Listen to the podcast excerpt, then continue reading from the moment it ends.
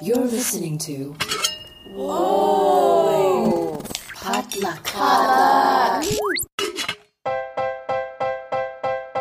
And what is poppin', everybody? It is Thursday, April the 7th, 2022. It is episode 99. 99, damn. Ooh. Did not realize next week would be such a milestone. I have no plans, so uh, we're gonna have to figure some shit out. But uh, We're doing great. This My- is how long we've been in the pandemic, guys. We've released 100 episodes of this podcast. or we will have, yeah. my name is Oh, boy. Marvin Yueh, uh, and joining me to talk about all the good pop that gets us through our days, uh, we have self-proclaimed professional Asian American Jess Ju. what up? Hey, Jess, and also professional culture editor Hanh Nguyen. Hey, Hanh. Hey, hey. On this episode of the Good Pop Culture Club, we're talking about the second season of Bridgerton, which is playing out on Netflix.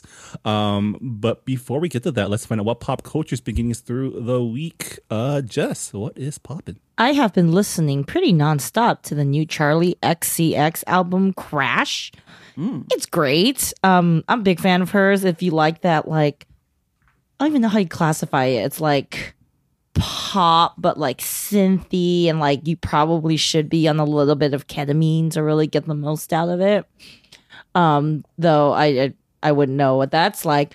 Um, but yeah, it's really good. She has some really good features. Caroline Polachek, who is are you guys on gay TikTok, lesbian TikTok, bisexual TikTok, or straight people on lesbian bisexual TikTok? Um, I am on um Book Talk Yes. and maybe actually not TikTok at all.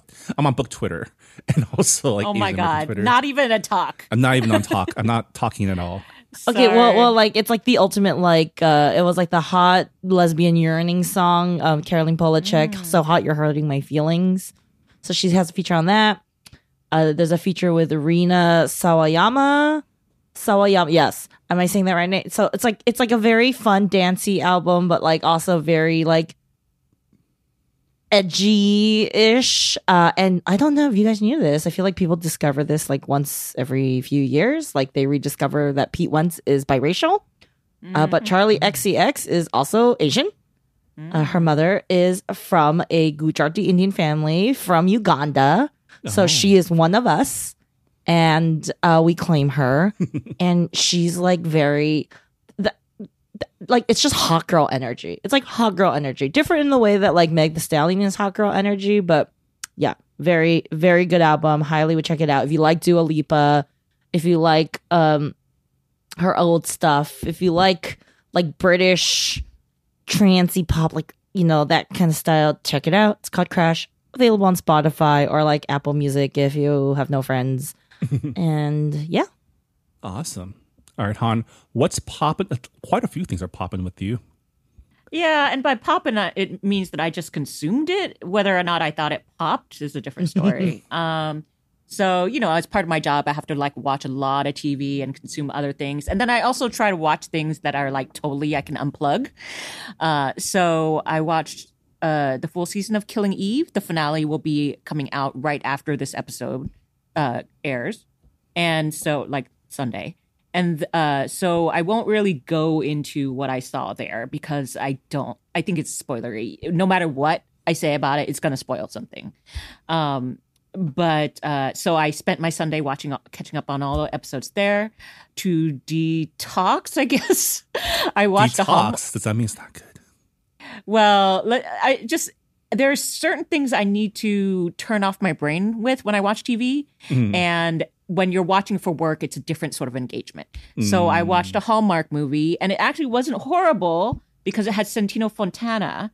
Who I adore. Um, he's a Broadway guy, but he also was on Crazy Ex Girlfriend. He was and Greg, right? he was the He's so better. Gre- he was the good Greg. Like Yes. not not to say anything about second Greg. He's he's fine as an actor, but he just wasn't Greg to me. right, because they replaced him Yes. later With on, the- right? because Yeah. because Fontino Santana was too busy like doing Broadway shit. Well, he came back to TV because he's been on Maisel and now he's been on this Hallmark movie. Uh, He's also he- Bad Prince from um, Frozen. Yes. And he sings in this film. He's literally a lounge singer. And it's great just to hear him sing uh, show tunes, basically, because they don't have to pay for those. Like He's got classics. a good voice. I mean, I remember him. He has an like, amazing voice. Smooth, Like like his his his on Crazy Ex Girlfriend. His uh, it was a shit show is still my favorite romantic song. So good. it's so good, and so here it's kind of like I didn't really care about the plot, but the plot's actually kind of amusing.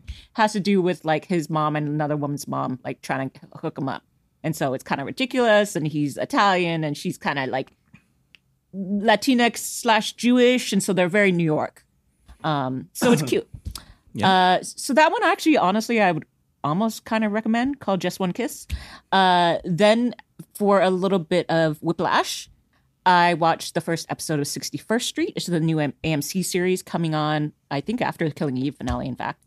And uh, it is all about cops in Chicago and people and murder. And it was that first episode is a doozy. Um, I cannot say whether or not it's good yet, just because I have to, I have to, I have to watch more. It just, it was just so shocking, even though I think I've already seen the episode during press tour. But while I was watching it again, I was just like cringing, and I was like, oh, I shouldn't have watched that before bedtime. Um, And the Oh. very, yeah, and the very last thing I watched was the first half of Ken Burns's Benjamin Franklin. Oh God.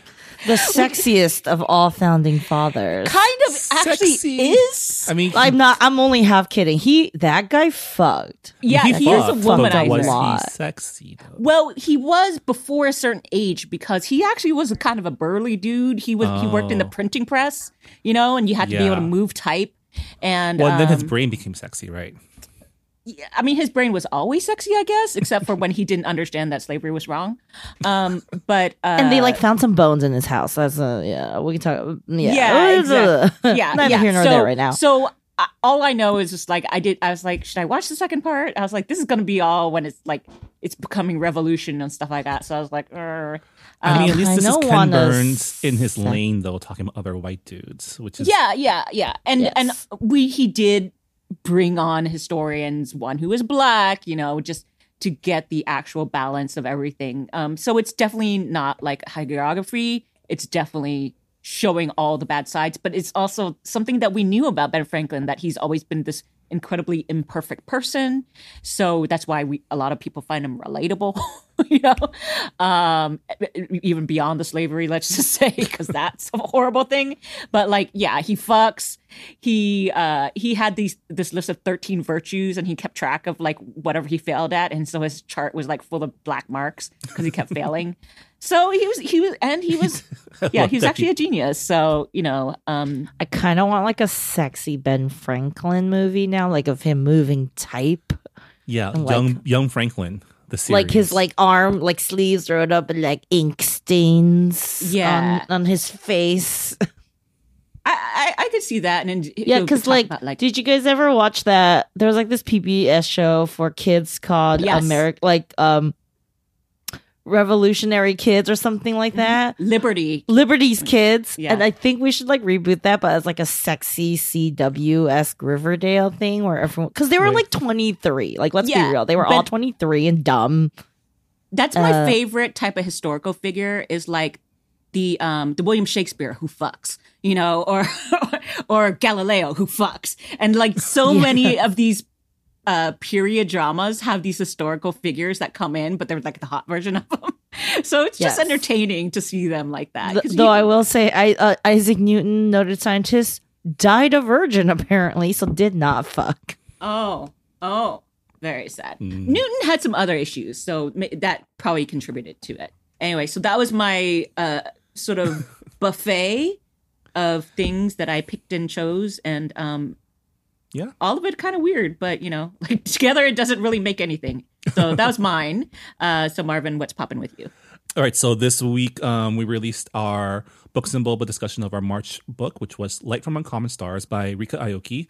I don't know if you guys have heard this book before, but here's the basic synopsis. So it's there's three storylines. The first is a music teacher um, who returns to her home in Monterey Park to find a seventh student um, because she needs to collect seven souls in return for a Faustian deal she'd made when she was younger to um, to pay off her debt. Um, there is an alien family, the Trans, who run a donut shop in El Monte. They're intergalactic refugees, and there is a trans girl named Katrina Nguyen who is running away from home and who is a violin prodigy. So she becomes the seventh student of the violin teacher, and how these stories all coalesce, and it all takes place in the San Gabriel Valley. That's a lot of things together. Yeah. Also, the violin teacher, um, who was a Japanese American woman, falls in love with the mother of the donut shop family. And they go on lesbian dates at real life San Gabriel Valley restaurants like Kim Ki and Sam Woo. Oh my god. are you a Kim Ki person or are you like a Mian Na person, Marvin? I like Kim Ki, but I like their I like their fried rice more than their their soup noodles. Hot take. Yeah. Hot take. Sorry, hot yes. no, I am just fascinated because like th- it seems like all these three plots and these all these characters are just like so all over the place, but you It- also throw in real life restaurants and I was like, do I need to read this and then go on the tour, the eating tour? this is the description of the San Gabriel Valley. Like I think a lot of times you see stories set in the SGV written by people who like think of the SGV as a concept. Um, Crazy Ex Girlfriend takes place in West Covina. Yeah. but it's the idea of West Covina, not the actual like kind of San Gabriel Valley. Um, Yeah. This book was the first story I've ever read that written by someone who, who's probably lived in the San Gabriel Valley because, and you can tell uh, in the first chapter she describes San Marino as Boardwalk Park Place of the San Gabriel Valley, which like is yeah. it's so specific and it's so uh, almost like the writing style is very chaotic. It bounces from point of view to point of view. There's like at least like 20 point of view characters in this book. Um, but it all works and it all comes together and it's just it is in a way a a metaphor for the San Gabriel Valley, which is this chaotic mishmash of a lot of different cultures and and people, but it all kind of just works together and all and all mixes together really well. If if I read this book, will I get the SGV better? You might. Oh, You might. So that's what's popping for us. But before we get to our chat about Bridgerton, let's catch up on last week's episode of Top Chef, which is episode was it episode five? Episode five, six? I think. which was the barbecue episode, which is, you know, you can't make a Texas season without barbecue. Unfortunately, we lost another Asian this week. Um, we said goodbye to Monique, who um, No, it's Ashleigh. It was Ashleigh. Yeah, yeah, Oh. yeah. They were on the bottom. Jo and Monique Oh, were both on the bottom. right, right. And you you probably thought Monique was going home because her her Maybe Yeah. this is how I was just so disappointed in the Asians. I gotta say- I thought, yeah. Yeah, I gotta say the two on the bottom have been on the bottom before or like been in trouble before, so I didn't want to be like, oh, writing was on the wall, but I they've disappointed me. so So yeah, what did you think about the barbecue episode? What did you think about the switcheroo, which is having the quick fire in the middle of the competition? That's just cruel. They're being cruel. Um, I think it made sense. It didn't really take that long. Um, but at the same time, why not just do it at the beginning?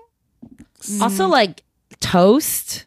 Well, it's Texas toast, which is different. Um, It's thick It's toast, thick. hon. But- That's literally what they told us. but, But but if- ho- what they did if- with it, yeah, always if thick the case. toast, why make mille-feuille, right? Yeah, anything. Why not have it actually toasted? So you know, just like if toast, why mille-feuille? yeah, exactly. If thick toast, why mille-feuille? So it's like there are there when you talk about like oh it's easy it's toast. Um, apparently not for these top chefs. So the few who made and they, like, they were like, we're going to give you $10,000 if you can make us some bomb ass toast. it's like we asked for thick toast and you did thin as possible. In fact, you rolled it with a roller rolling pin to make it thinner. I'm just like yeah, it didn't quite work. Um, what I thought was interesting was, of course, the people who are like, "I'm just going to make a pizza toast." you know, it's like I could do that. So- Yeah, I feel like I mean toast in, in general is kind of like you can do whatever you can do a lot with it, right? Yeah, like you toast can. has become You like put anything on it, and then you can just call it a fancy toast. yeah. There was a whole season where like Harry, I think it was Denver, did nothing but fancy toast. yeah, and she- won she's everything. like, I love toast. That's true. Th- that's the thing. It's like it's all in the execution. So I will say the person who won, Nick, who was like the I think he's from Mississippi, right? He made probably the the toast I would probably want to eat the most. yeah, there were there were a lot of them. I do have to say the top three. Um, Jo, see, Jo did fine there. Um, I love mushrooms so much, and so I was actually interested in her mushroom toast. But um, and then Jackson was up there again, right? Jackson keeps winning Uh huh. inexplicably, even though Yeah. he can't taste shit. And I think he was top three also for the Yes. elimination. so the elimination challenge was the barbecue challenge. It was like make something with brisket. Barbecue is one of those cuisines where it's very much steeped in tradition. A lot of people are really afraid to um, innovate on it, but their challenge was to like take the barbecue, take the brisket, and make something new with it, right? And Yeah. the ones who did that did really well. So Jackson, I I was so scared for him because he like Mm-hmm. I he- mean, he was like grinding. It's like, oh, there is no going back, dude. You just just grind in Yeah. the brisket. he made Yeah. what was it, wasn't a ravioli or like a, Yeah, he basically made a stuffed pasta, which again, I totally understand because while half the challenge was the concept of the dish and highlighting brisket, the other half was actually making the brisket. So they had to smoke it right, spice it right to actually have the flavor go all the way through because you know, after whatever hours, all the worst thing you use to have a bland brisket. yeah. So, and then he ground it up, and now you lose the texture of that. And so, like he he, I have to give him credit because he he must have made an excellent dish. Yeah, I mean, apparently the smokiness and the, the whatever rub he used was still infused into the ground up brisket, which Yeah. made it still taste like barbecue. Which And he also put Yeah. burnt ends on, so he was able to get a little bit of that extra texture yeah, from the brisket. I don't know. It- I know but- we're a firmly go Asian Top Chef podcast, but I am coming around. I on I, since I enjoy. I Yeah. enjoy Jackson's journey th- with Yes. his inability to smell. you know, he's not annoying, so it's fine. I, I Yeah. feel like this uh hit this COVID has really like probably humbled him because he's lacking a lot of the audacity we typically see with like the white men who enter this competition. No, so my guy. yeah, and um, I'm having a good time. Yeah, um, but the winner was hometown girl Evelyn, Yay. as one of the two Texas-based chefs, did not disgrace her home state by making Oof. bad barbecue. Yeah. I mean, I've been gunning for her for a while, and I feel like she's just getting better and better um, because her disastrous earlier takes on Asian slash Vietnamese, I was like, ugh. Um, and she's finally bringing it. So she did very well on the Asian Food Challenge, I believe. Um, no, it was the week after the Asian Food Challenge. I. Yeah, I mean, Yeah. definitely she is a product of Houston being like one of the most diverse like international cities in the Mm-hmm. Yeah. country. Um, and I got to say, she, she made a, a brisket curry, which did not sound like that great of an idea when I first heard of it. Yeah, but Padma had to give her credit because she said like basically in all the seasons this, there's never been one good curry and this is one that she appreciated. So I, I kind of have to agree like a curry is hard to make. Like I make a crappy ass curry, which is fine. It does the job, but I would never serve it to another person. you know You're also non-top chef, so that that too. But I also, you know, you know what you make well. Like you wouldn't be embarrassed to serve like your friend. And no, the curry I make is purely based on like some fats and then like a, a, a pre-made curry. I just use like, the blocks I buy from the Mitsuwa and then put in some veggies, and I would Well, serve that to friends because it's I like more Indian style curry. So yeah, I don't usually use Japanese curries, Mm, but um, because I don't like it that sweet. But you know, again, uh, I mean, I did give it to a roommate and she liked it, but she Right. she's also a white girl. So anyway, yeah, and then on the bottom we have two Asians, um, Jo and Monique, and then Ashleigh, who just I- um, I think all three of them had just problems with with the Major. brisket, right? major problems because Jo, it was so funny because when she's in cutting her brisket, she's like, I wish this was just a brisket challenge and not a like making a dish because this is great. And then they're like, it's bland. I was just like, yeah, oh, no. I was like, ooh, not a great edit. and and even the critique that Monique got, they were like, this is like cooking school, like Yeah, Uh, type of dish because she basically literally just made a brisket and put it along with her French food that she created, that she learned in cooking school, basically. And then I'm trying to figure out. I honestly thought Monique was going to go home, and I so, thought so too. I mean, both Yeah. Monique and Ashleigh had issues with the brisket itself, right? The flavor did not Mm-hmm. Yeah. infuse into Yeah, um, the brisket, to. right? Yeah, you have to almost over season, I guess, for it to get through there. Um. So yeah, I totally I, forgot it was Ashleigh that went home. I thought it was Monique because I thought she did really, really bad. Because It not only was it bad. not good, it's also uninspired. yes, But then, if I remember correctly, Ashleigh Ashleigh tried to like kind of do a fusion on her down home cooking, kind of like southern cooking style. Um, but Uh-huh. hers was too heavy, right? That was the problem with her dish too. uh, the pieces of brisket were huge, Mhm. so people couldn't just bite it, and there was no like, they were like, "Do I cut it?" Because it was also in a stew. Yeah. And they're like, I don't want to cut the meat in my stew because that's weird. So it it was just like concept and and execution. It was kind of both.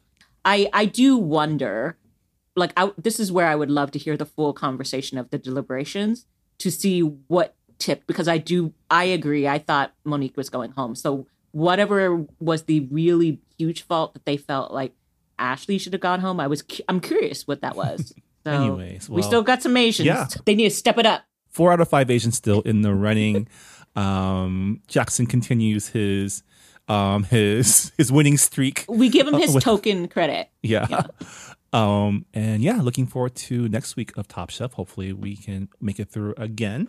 But excited that the barbecue challenge was pr- like pretty straightforward and wasn't like really gimmicky, right? I thought that was good. For sure. It, yeah, it was straightforward. All right. So that's what's popping for this week. We'll be back after the break to talk about love, I guess.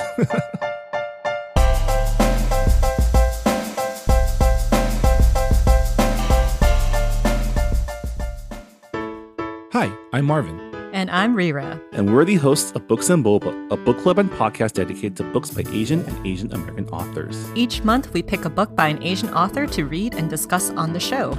We read a variety of genres, including contemporary and historical fiction, sci fi and fantasy, romance and cozy mysteries, and so much more. Our past book club picks have included Pachinko by Min Jin Lee, Patron Saints of Nothing by Randy Ribay, Grace of Kings by Ken Liu, and The Kiss Quotient by Helen Hoang. Every month, we also go through the latest news in Asian American literature, as well as chat with some awesome Asian authors about their works. So, whether you want to start reading for fun again or diversify your TBR list, we got your Asian literature cravings covered.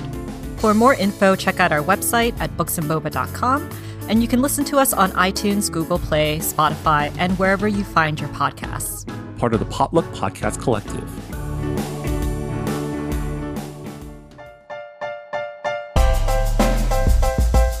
All right, welcome back to the Good Pop Culture Club. On this episode, we're talking about season two of Bridgerton, the latest season of the Sexy Times hit series on Netflix. Um, this time, um, this time adapting book two of Julia Quinn's acclaimed Bridgerton series, um, The Viscount Who Loved Me. Um, this time, instead of the fake relationship shenanigans of Daphne and the Duke, we have a slow burn enemies to lovers romance between Anthony and Kate Sharma. Um, so yeah, um, Hanh, Jess, you both are fans of the series. We're Regency readers. We're Regency whores. So we, of course, we read it. Whether or not it was like as good as some other stuff is a different story. What did y'all? Um, yeah, what did y'all think of season two of Bridgerton? I really, really liked some parts of it, and I really disliked other parts of it. We can get to that deeper later. But overall, I did think it was a stronger episode of TV. I felt that they made some very smart. I know this is very also like kind of con- contentious. I think it's split pretty half and half. But I thought the book was ridiculous in many, many ways. And I think the TV show was very smart to make the changes they did. And I think it made the characters more interesting. Um, it definitely made Edwina more interesting. And it made it more about the relationship between uh sisters and like family members and that like older sibling dynamic that I think is that level of understanding that also really draws like Anthony and Kate together. Like it all really made sense and a lot of the themes came full circle in the series that I think if you try to adapt the book as is, which, you know, season 1 was much more true to the book and it went off the rails, right? like like I cannot believe they kept basically the rape in season 1 and then like didn't act like it wasn't rape. Yeah. The, And I'm just like, "Wait, what? We're going to ignore that." it's like, hey, why don't we keep all the problematic parts of the plot? you know, and Yes. even though we're building out the world and they created all this other stuff for season one, I was like, but this is the stuff you kept. So I, yeah, pretty much, I have to agree. The central love, you know, romance relationship, they did a fantastic job. Personally, Yes. I think, um, because. Well, we can talk spoilers. I feel it's been two weeks, so that's why we waited. Um, yeah, spoiler or, uh, spoiler safeties are off on this discussion. So if you haven't watched the show, um, just, Come back. It's, it's a quick watch. Go go watch some sexy times and come back with us. Yeah. And so, you know, I'm going to talk about it from the book point of view too, because Jess will agree with me on this. What she said was like the actual plot is ridiculous because the way they ended up getting married in the very in the book is closer to the middle of the book, or if not earlier, because you you remember the scene where Kate gets like a bee stung and then they start breathing heavily.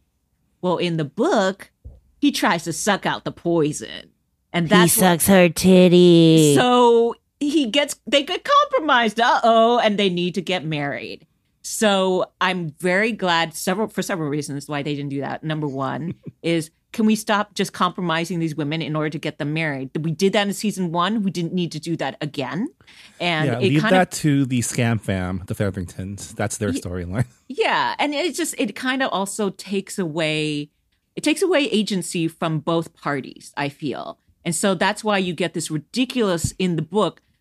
Oh, I'm really hot and hotly uh, like really attracted you and we're going to have a lot of hot sex but you know i can't say i love you for other reasons there's god another reason and then um because you know we were forced into this marriage so Yes. it, And- yeah that was a yes, and issue. the psychological reasoning why Anthony is so like diff like he can't he feels like he can't like fully give himself or fall in love is because he thinks he's going to die because he cannot imagine a world where he outlives his father which it sounds even stupider yeah i, I it's this- even stupider in the book than it sounds. Like Yeah. I, I can't I, I don't like it makes no sense. I've never met one person who was like, Oh, my father was awesome. He died at 39 or like 30 or something. So yeah, I plan to biff it at 30. Well, so here's the thing where we can talk about the Julia Quinness of it all.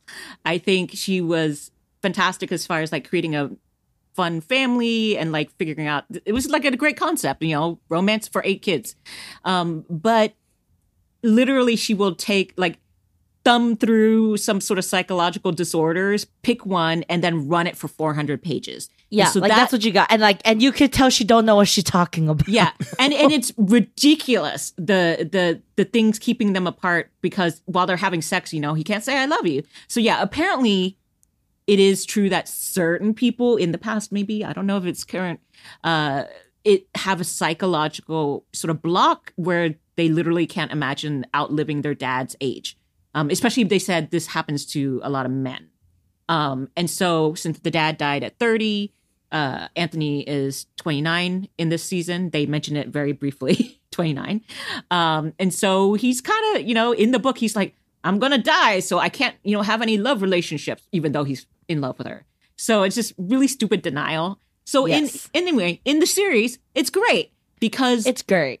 not only do they not compromise them, but they use all of this fucking time to really, really do the slow burn and build that heat till it's scorching.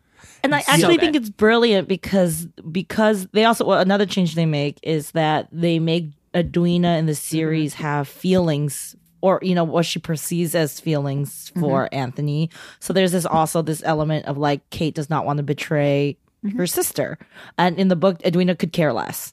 She has So- she, she in fact has a uh, has a crush or a, like a, an understanding with another dude who is a clerk, and which is kind of I think the storyline they gave to the mom. to the mom. yeah. Yeah. So then, so then, it, you know, I think, I think, kind of building that extra tension with it between Edwina and Kate is also was also really smart because that let them play the slow burn even after, right? Like because there are genuine Yeah. feelings involved between uh, with Edwina. Um, you know, she still can't be with him just because Edwina's no longer gonna marry him. Like Mhm. that's still not cool because it's it's there's an emotional tie. So I actually think, and you know what, but I'm a I am a sucker for a slow burn. Like Mhm. all like there's nothing better than a slow burn. Once a couple gets together, it's boring. Right? Yeah, it's Yeah. it. I mean, it really depends. I think I uh, honestly like there they did have a sex scene, but it was shot way differently from last season. Yeah, so, I mean, so before we get to that, um, Yeah, my whoa, whoa, whoa. impressions as a non Julia Quinn reader, um, I actually like, I felt like this season was a lot more. Um, I, I- do agree that the season was better than the first season. Which, um, talking to other people who've loved the first season, it is a divisive take because a lot of Mm-hmm. people thought the first season was better, um, but. I mean, even though in this season there was a lot less sex scenes, you know, we won't call them romance scenes because the first season did not have a lot of romance Not romantic. scenes. Yeah. Um, this season was a lot more horny. Like Oh, so, so, much more horny.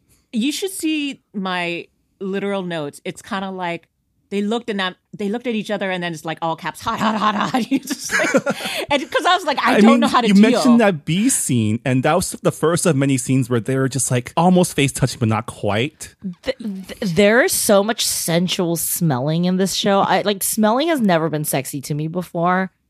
And I was just like, I, I want a man to smell me like that. he smelled and also moved his head with the smell. It was so good. It was yeah. It was like almost you, you could, you could right? feel It was like, his veins and other things bulging. Mm-hmm. Uh, when he was just like, I'm just like, it's like, I need a minute. Yeah. I'm gonna need a minute. I mean, even I don't think the first season had like a horny dance scene, right? It had like kind of a This is what I wanted, right? Yeah, You know, like we the- got it Love in a horny Emma. the We first got it. scene where they dance to the tune of the music version of Robyn's um, "Dancing on My Own," which I mean, the music choice. What's the what's the word for um, out of time? Anachronistic. Yeah, the anachronistic um, chamber music choices that I make are so like not subtle, right? They're almost Oh, no. blatant in like they're their, on like, the, they're on the nose, and and it's great. I I enjoy it because I think that's part of the the enjoyment of this. It is almost like a meta series, you know, in some ways because we are watching it knowing that it is a not a reality, a historical reality, right? They definitely make choices that we know that would not have happened, and so they play with that. And as a person who uh, works to Vitamin String Quartet occasionally.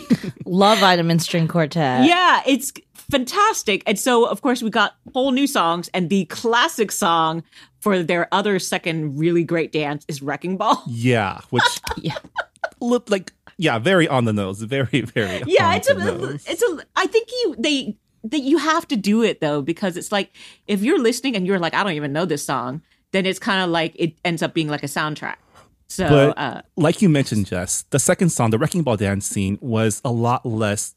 It was a lot less horny, right? Because they were already like kind of on the way to to coupleness.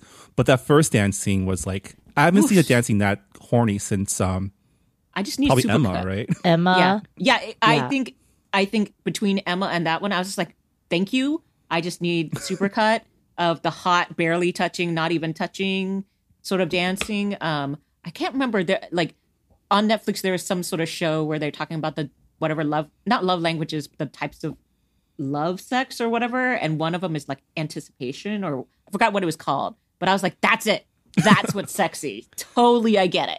Uh, it's all mental. Yeah, and I just felt like the chemistry between this couple was a lot more. Um, I mean, maybe it's because there was a lot more drama because of the slow burn They enemies played to it lovers-ness of it, but like just their their like their banter where they actually just really want to kiss and fuck, but they have to like, be mad at each other. Yeah, they're they're just like really attractive people, um, and very talented actors. And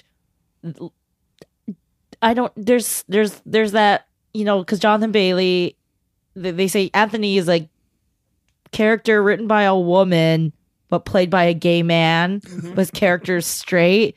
And I do think you know there have been some pretty. That's a good combo overall for for like the female gaze. It's so good. It's so good.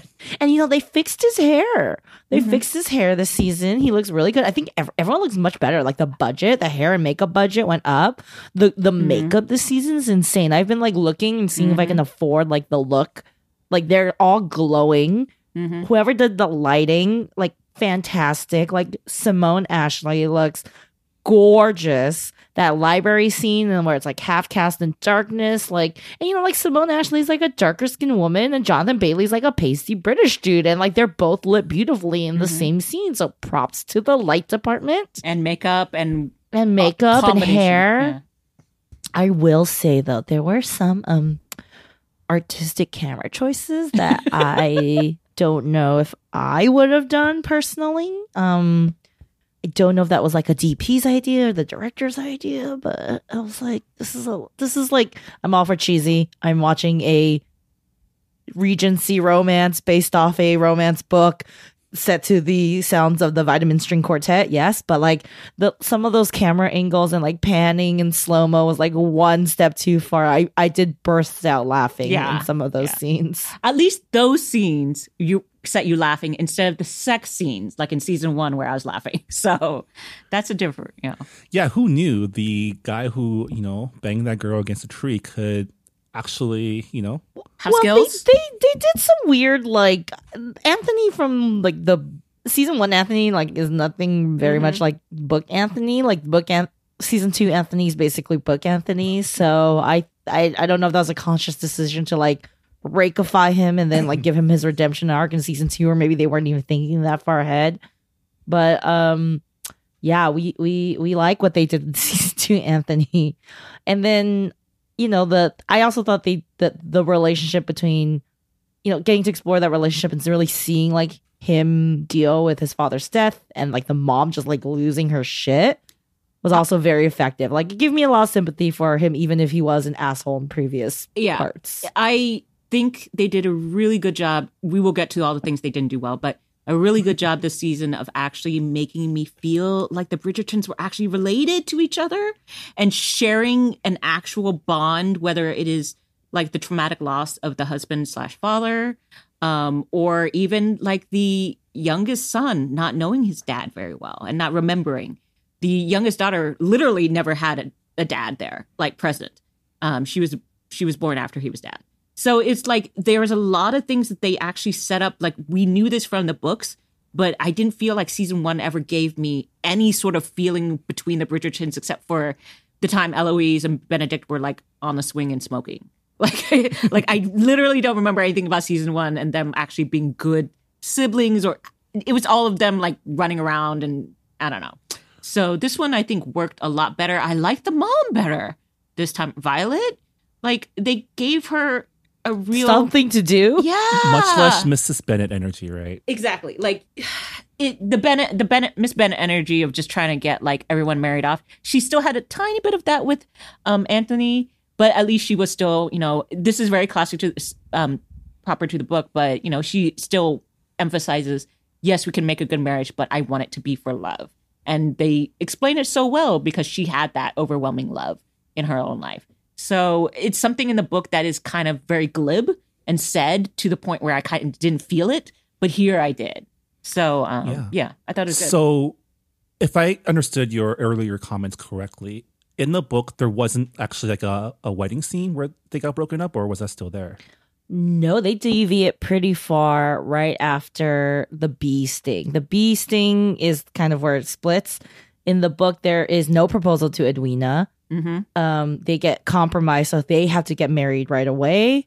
There's no like scandal. Um, Edwi- and there, and then they kind of get back. Like Kate does get hurt pretty badly, but under a different circumstance, and that kind of like brings everyone back together. That's interesting because, like, yeah, having not read the book, I thought I thought the progression of that romance was really, really well done, and the fact that the climax, the the wedding scene climax, was episode like six, Yeah. was really surprising to me. Like, I, I, yeah, I was fascinated because having read the book, I was just like, wait, they can't actually get married. He proposed because I right, was the like, that moment didn't where happen. Daphne tells him to follow his heart, and he goes and proposes to Edwina. What did you feel about that? Dumbass Anthony, that's not what we meant. well, I also was just like, how many episodes do we have left? Because I just kept checking. I was like, is there, did I not get all the screeners? Because I watched this in advance. I was like, are there 10 episodes and not eight? Because I was like, how are they having a wedding? They're not even supposed to get to a wedding with Edwina. So it did fascinate me. But I think what I liked about that choice was so in the book, like you said, we, it never even got that far.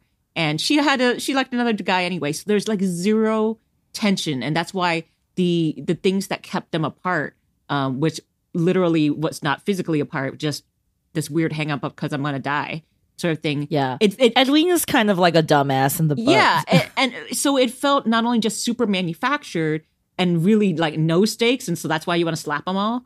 But Edwina is a non-entity basically. She's very sweet, and she you know, and that and she likes another guy.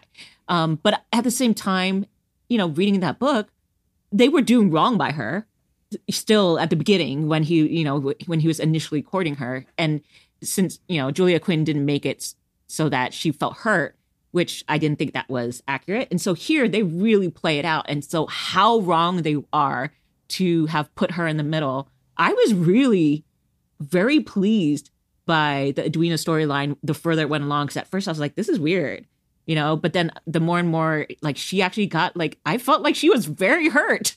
You know, that actress is very good. So um, and and by the time like she actually makes her final decision, uh, I was fascinated. So I would like to see a spinoff with her.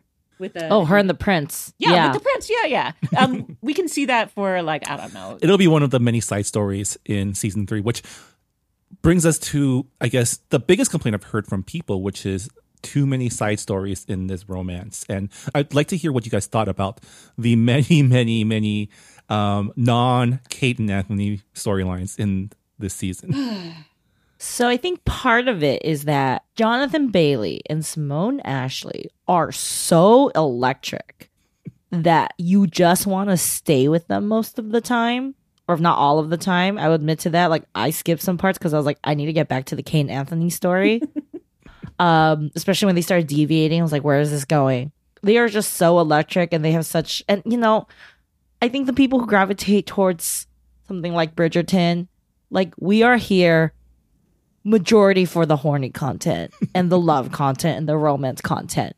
But I also acknowledge one storyline a TV show does not make. That would be a movie. And, you know, I think there also could have been a world where Bridgerton was just a series of movies on Netflix focusing on each family. But like, yeah, like they realized, you know, they got they got up to season six renewed already, or season four at least. I think season four at least. So they need to start plotting everything for the next three seasons. So I understand that there are some really interesting, fun side characters I liked. I actually I love Penelope because I love Nicola Coughlan, the mm-hmm. actress who plays her. Super talented. I think anyone else, a lesser actor, would like make like Penelope. What they've done to her is like pretty insane. Like she's kind of a terrible person who has like ruined multiple people's mm-hmm. lives. I did love that her they made her like so she goes in disguise to get her gossip column printed, and her disguise is her natural Her accent. natural Irish accent, which I love too. It's so funny. Um, I think she's great, and I really like her story. But um, but I'm so so mad because her story and the whole like lady Whistledown thing was tied in with Eloise, and I. I hate like- Eloise, and I don't understand like why she drives me up the wall. You didn't like, her story where she goes slumming with the revolutionaries? Absolutely not. I think so. I, I I'm trying to understand. I think part of it is like I know that the actress is like 35, and that kind of creeps me out. Mhm. I know they're all older, but like Isn't I don't know, Penelope something about her also specifically, 35? like in her early 30s or late 20s or something like Yeah. that. Yeah, but but like I don't know. There's something about like because Eloise is supposed to be a little like flustered and like hopeless with the social grace part, and like that's so annoying. I'm like, girl, you from a rich ass privileged family.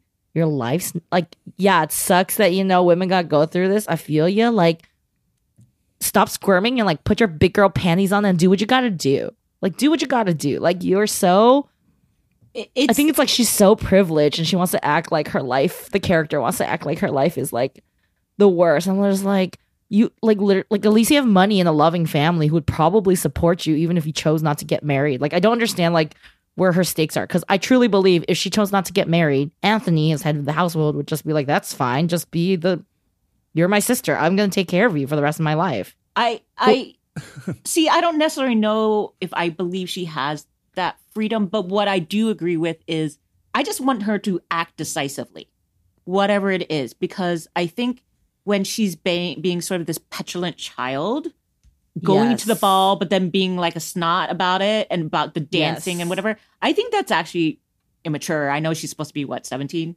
um, but at the same time, I'm just like, if you're going to rebel, don't go to the fucking ball. Um, that she's so Yeah. squirmy, right? I- like she's Yeah. just like, oh, I don't. I'm like, I'm like, girl, put on the dress and like act like a normal human being, or like don't, or just don't go. Yeah, Right, I, right. I, I will say I was excited when she started going to those like. It's not The even rallies. like communist.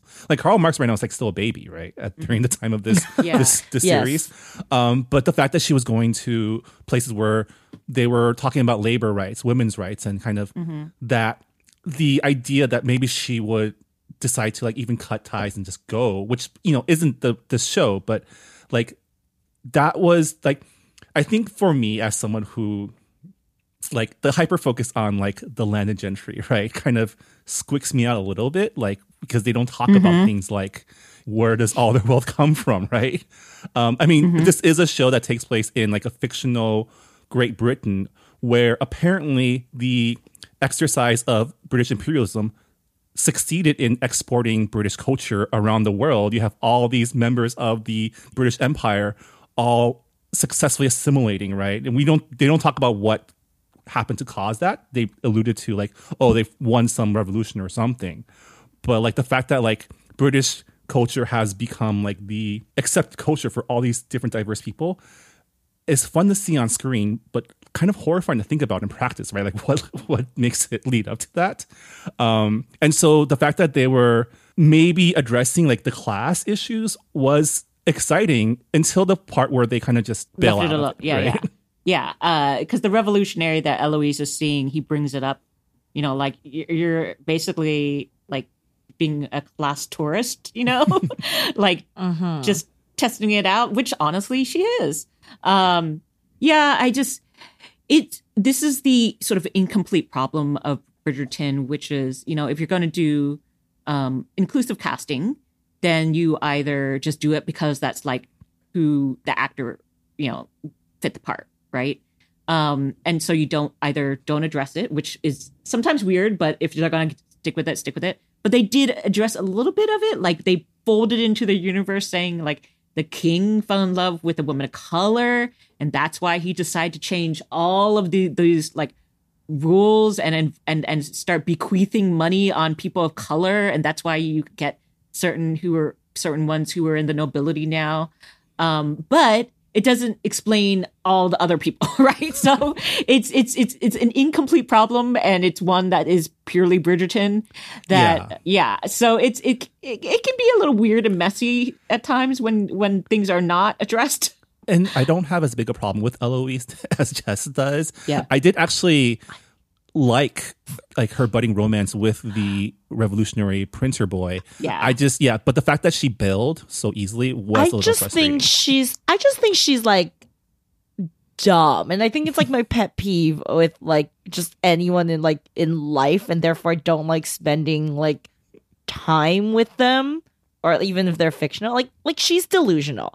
She's delusional if she thinks that you know she could do all this stuff in Gallivant without any you know like you know the rules. They suck, but you know the rules, and like yeah, what did you think was going to happen? And then at the same time, again, she comes from such a privileged place, not just mm-hmm. from money, but also like she is considered beautiful and mm-hmm. desirable, and she mm-hmm. could probably make a fine enough match. And she's just like, I hate all of this. And then she's saying this to her friend Penelope, who is hard on money. Her family's hard on money, not considered attractive, and is also like mo- pretty like openly mocked amongst like the suitors of like who would court Penelope Featherington? Are you blind? Mm-hmm. Um, which is like really hurtful. Like and mm-hmm. and like so it's just like like like you have what so many women want because like in this world and you know I think it's this fantasy but like they also try to dress like in this world this is the only way a woman can find a sense of stability and safety. Mm-hmm. And you're like scoffing at the people who can't get it and then like also being a dumbass about like the realities of it. So i'm just like you're fucking you're a fucking idiot. You're a fucking idiot. And stop squirming. Yeah, the amount God. the amount of privilege and also just hurt that she inflicts upon her friend is is horrible. And so I guess that's that's the other plot that is kind of probably divisive this season is Yeah. since like she yeah. pisses off the queen, right? Like she Yeah. pissed like you you got your nose stuck in involved, you you pissed off the queen, and now she thinks you're gonna you're like Lady Whistledown, she wants to like ruin your family. Like you're fucking it up for a lot of people, my girl. yeah. Please stop. Yeah, and with the revelation in the you know end of season one that Penelope is Lady Whistledown, that is a plot line we did not get in the books um, because we only found out who it was when it, Penelope's book happened. Um, and so for them to create all of the storyline, they are now manufacturing this melodrama. and so that's why they have the rift with the friends and all I that stuff. I did enjoy the uh, little spy drama of Penelope building her uh, Oh, intelligence fun. network. yeah, with the modiste, uh, Madame Delacroix.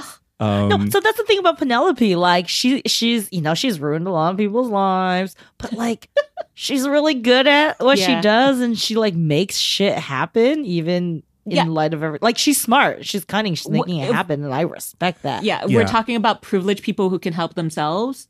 Um, she is she's not as privileged as her friend Eloise, and yet look at all that she's done. I enjoy Yeah. Penelope. I didn't like so as we're talking about the other like the side stories. I feel like there was just too much time dedicated to her her scam family, which I just I didn't enjoy because I feel like it's just a repeat of last I season. kind right? of like The Scam mom. Family. Um, which is again, it's just so funny because I feel like it's like opposite. Like you're fine with Eloise. Like I really found cousin Jack kind of hilarious. Uh huh. like this random dude, and then when like they start, you know, he starts fucking the mo- Mama Featherington. I was like, Yeah. I this is great. This is like a soap opera. When he This is what I started, like. yeah, when he started getting interested in it, I was like, oh, can you please do I was this? like, you really going there? It's like, oh, she fucking her like daughter's fiance, and then I'm like, oh, he's a scammer. I'm like, ooh, Yeah. yes. But you know I, I also like how it ultimately she still had the upper hand. Like she uh, like the mom made it happen like made certain things happen and she also got off kind of scot free so uh i think they did great by the moms this season honestly. Uh so that was uh, maybe there was too much about the deals. I kind of didn't really care about all the deals. But um i did like the interactions. I thought that was interesting. Um let's see how many more plots can we do I mean, so what? Do, so I guess, like you mentioned, a lot of the side plots are setting up future seasons, right? We have, um, I guess, the two storylines that they most set up was future Colin and future Eloise storylines. Even though the next season is going to be Benedict's season, supposedly, right? Yeah, if they go according to the order of the books, Benedict's uh, story is next. And it kind of makes sense because if we saw Anthony having sex against the tree in season one and then he has to get reformed and get married in season two, this is why we got so much of uh, Benedict having wild naked sex in this season, maybe to make up for the lack of uh, or the slow burn, you know, of the main plot line. So yeah, then it should be his redemption next season. Mm. Um, my thing is, I guess they're making it clear Benedict's not going to be gay or even bi. Like the first season, we are all kind of like intrigued, you know? because they were. He was. It was. It got pretty horny with the other art dude, right? In the first he, season. he Yeah. was he was hanging out with artists. They were having bacchanals. He was opening his mind up to a whole different type of world. So this season, though, it's all like we are making sure you understand that Benedict is straight, straight, straight. so Right. So Yeah. Lame. th- from this point onward, it's going to be Bridgerton speculation corner. Okay, yes, Um, yes. So I know from osmosis, from talking to you two, and also talking to my, my girlfriend, that Benedict's story is a kind of a rich boy, poor girl type of like It's Cinderella, Cinderella. story, right? It's literally Um, Cinderella. Which I feel like for the character they set up is not exciting because I feel like the real story I want to see from Benedict is to enter this like really like I want the Ben Franklin story, right? I want to see him be Ben Franklin, like this like just this genius artist guy who just fucks. Yeah, and you know they'll have a montage at the beginning, I'm sure, where he's fucking a lot just before he figures out that like he needs more in life. but uh yeah, I I think the whole Cinderella storyline like has always irked me even as a kid. And of course, so you know, in the book, what happens is that the person he's interested in he meets at a ball, uh, doesn't recognize because I think it's a masked ball, and then she leaves something behind. I think it's a glove. So it's literally, and then she also has like a stepmother, and they make her work. So Mm. literally Cinderella, and at some point, you know, he loses track of her, and she actually does end up having to go work for someone else as a maid, and you are not protected when you are in lower class woman. Like you are, you basically have to barricade your door because you are part of the, you know, you- you're seen as accessible, um, part of the property. We pay you, so you know they gotta fuck you, and so it's it's a really pretty big storyline when it comes to talking about class and and and that stuff. Of course, she is technically by birth a genteel lady. So that's, I guess, what makes Yeah, it. can't blur the class lines too much. Yeah. So I am curious what they will do if they decide to stick with some sort of different class Yeah. thing. Um, if since they're not going to make him gay. Uh, so- I mean, yeah. I don't know.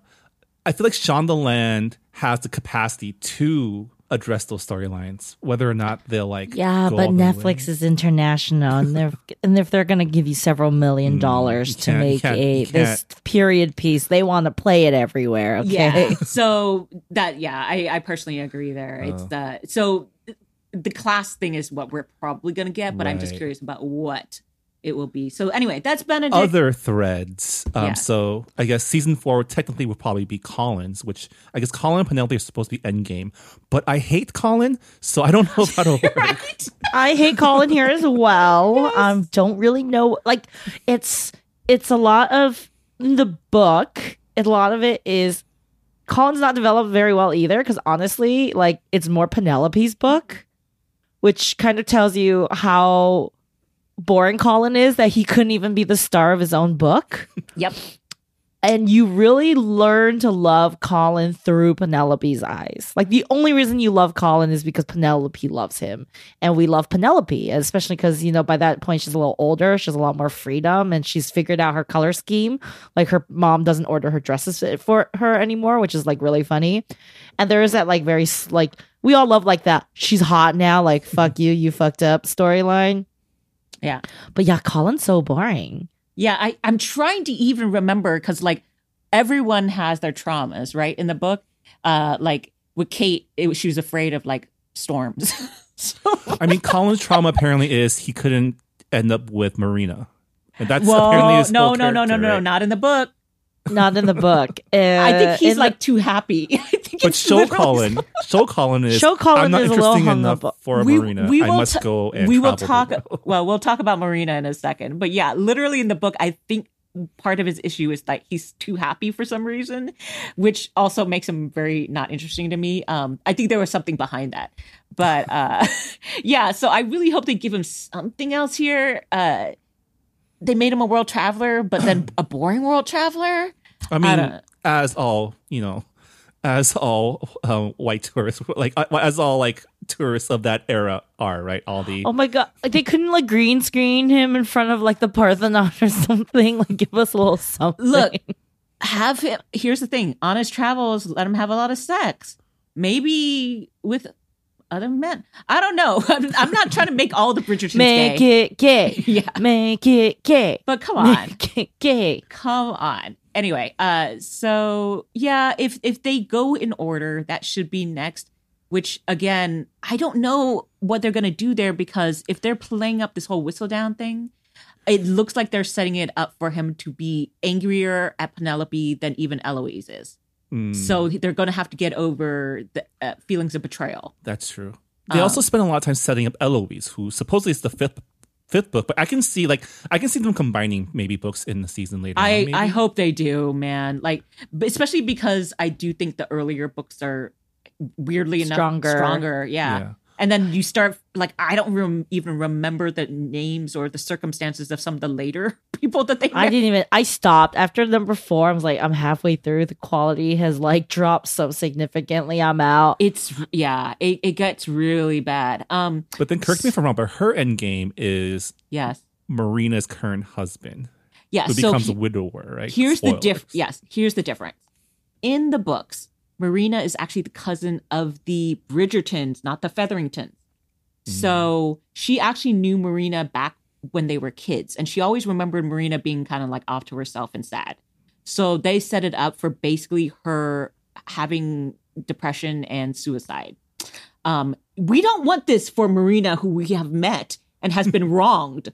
So I am really don't know what will happen here. I don't yeah, want lots them of kill her. yikes potential in that, Yeah. sto- that storyline, right? I, I exactly, and also the dude she's married, Philip Crane, seems like another boring white dude on the show.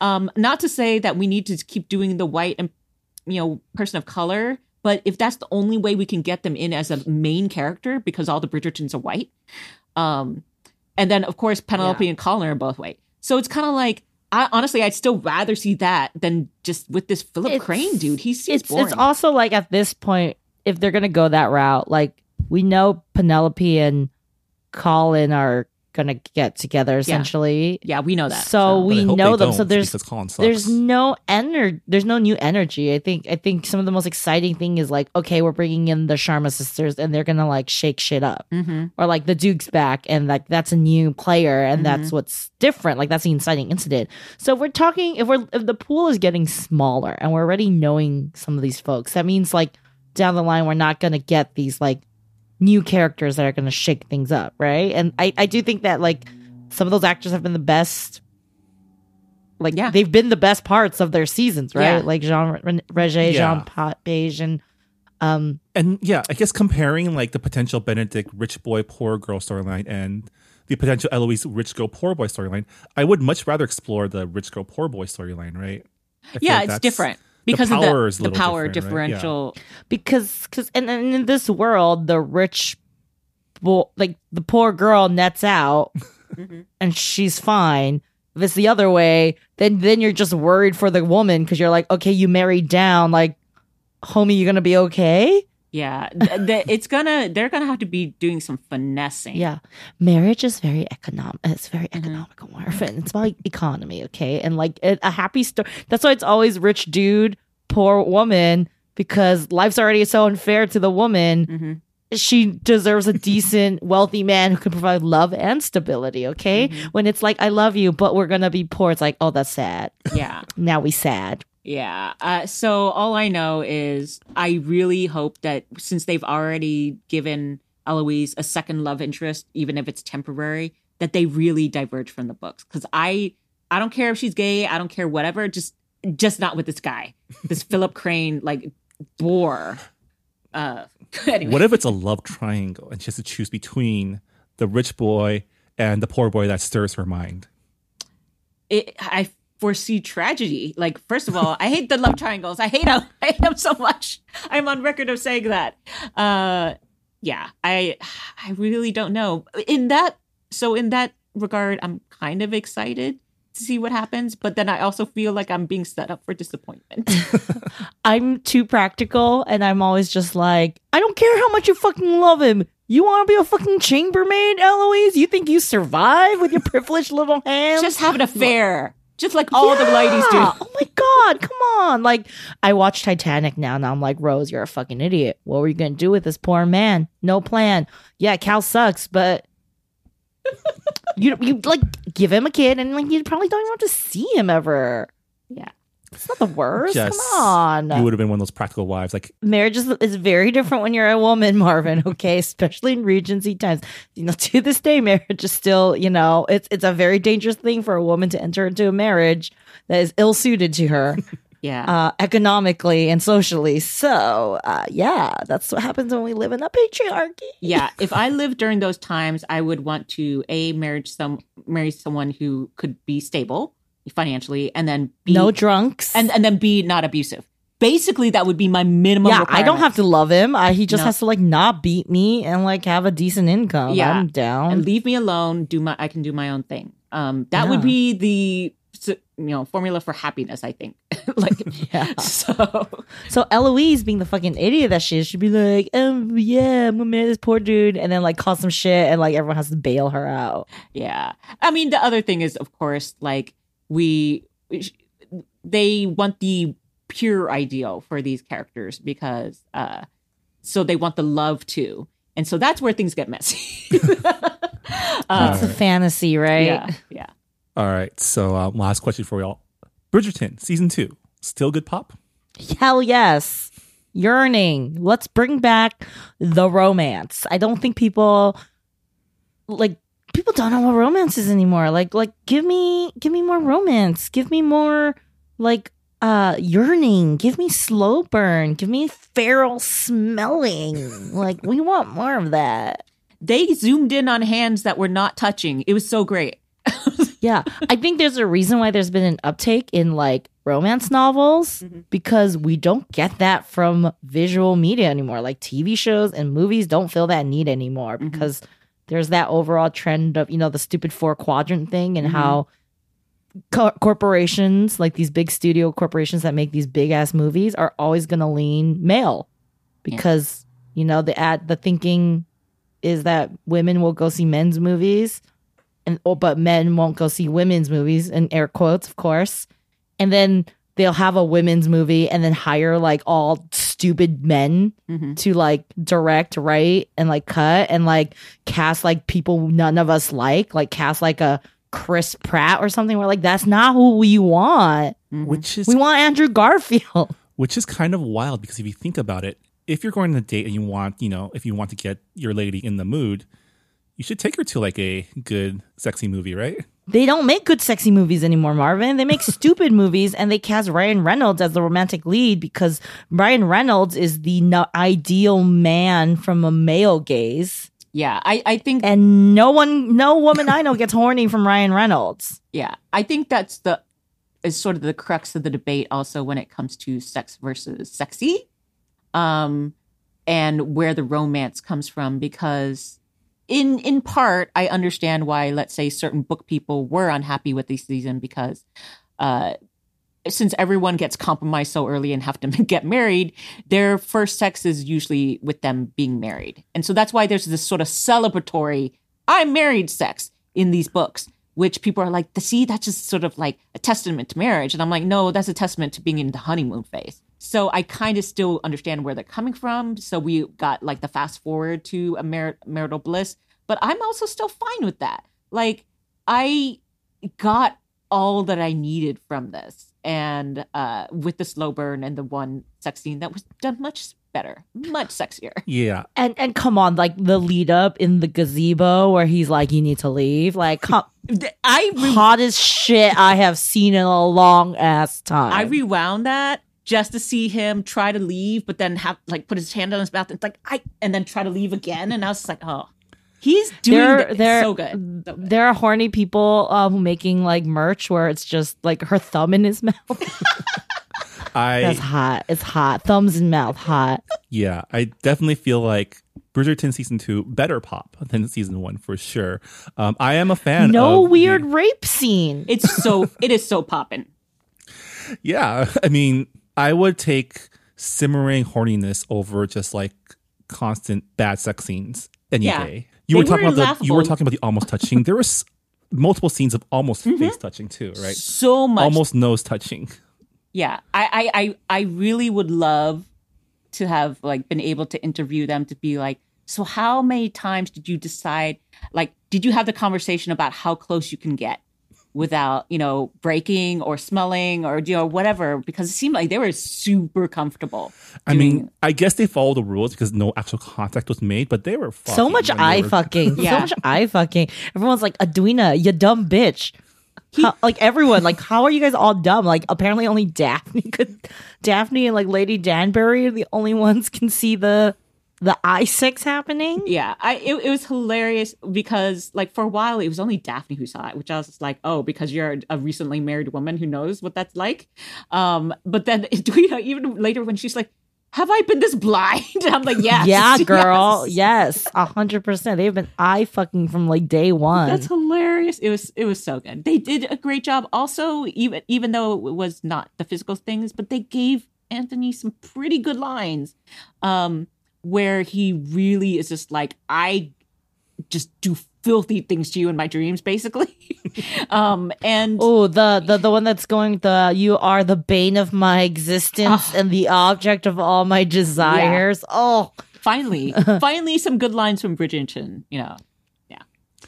That's Anyway. what the first season was missing, right? It was missing that like like not just the confession scene, but like a super like horny charged confession he scene. he unlocked his poet basically she brought it out of him she is his muse he couldn't didn't understand poetry until he met her it's good. It was good, and that love the, the the scene at the end very sweet. Very when they finally confess their love for each other, very well deserved, very well earned. Mhm. Beautiful speech. Yeah, just swoon good. swoon she's like staring off into the distance. It's just like think I want There's like a TikTok where you like just play Doja Cat and like you think of something like sexy because you're like just th- daydreaming. Yeah, that's happening right now. good All times right. Well, that'll do it for a discussion of Bridgerton season two. the saga of Canthony. Um, Jess Han, if people want to hear more of your horny thoughts, where can they go? Trash horny takes are on Twitter at Just Jew Tweets. Uh, and any retweets of mine will probably be the horniness. So uh, I'm at Anonymous. You can find me at Marvin Yueh. You can find our show at Good Pop Club. We are a proud member of the Potluck Podcast Collective, a collective of Asian American hosted podcasts. Um, check out our fellow Potluck Pods by going to the website podcastpotluck.com. And yeah, thanks for joining us um, on our extra horny edition of the Good Pop Culture Club. We'll be back next week for episode 100, where we'll be probably talking about everything ever all at once, uh, which is a pretty, pretty good episode 100, if I say so myself. I think it encompasses a lot from its title and from the concept of the movie. So, yes, it's a perfect 100, I believe. All right, see you all next week. Bye, everyone. Bye. Bye.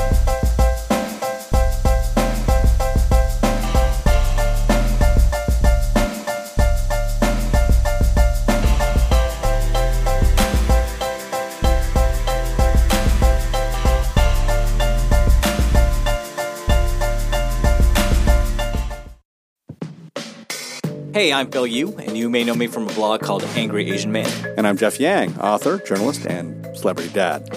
We host a podcast called They Call Us Bruce, an unfiltered conversation about what's happening in Asian America. Each week or so, we host a discussion about some of the most vital and interesting topics in our pop culture and our community, bringing in guests who are shaping and informing this thing called Asian America from Hollywood to DC and beyond.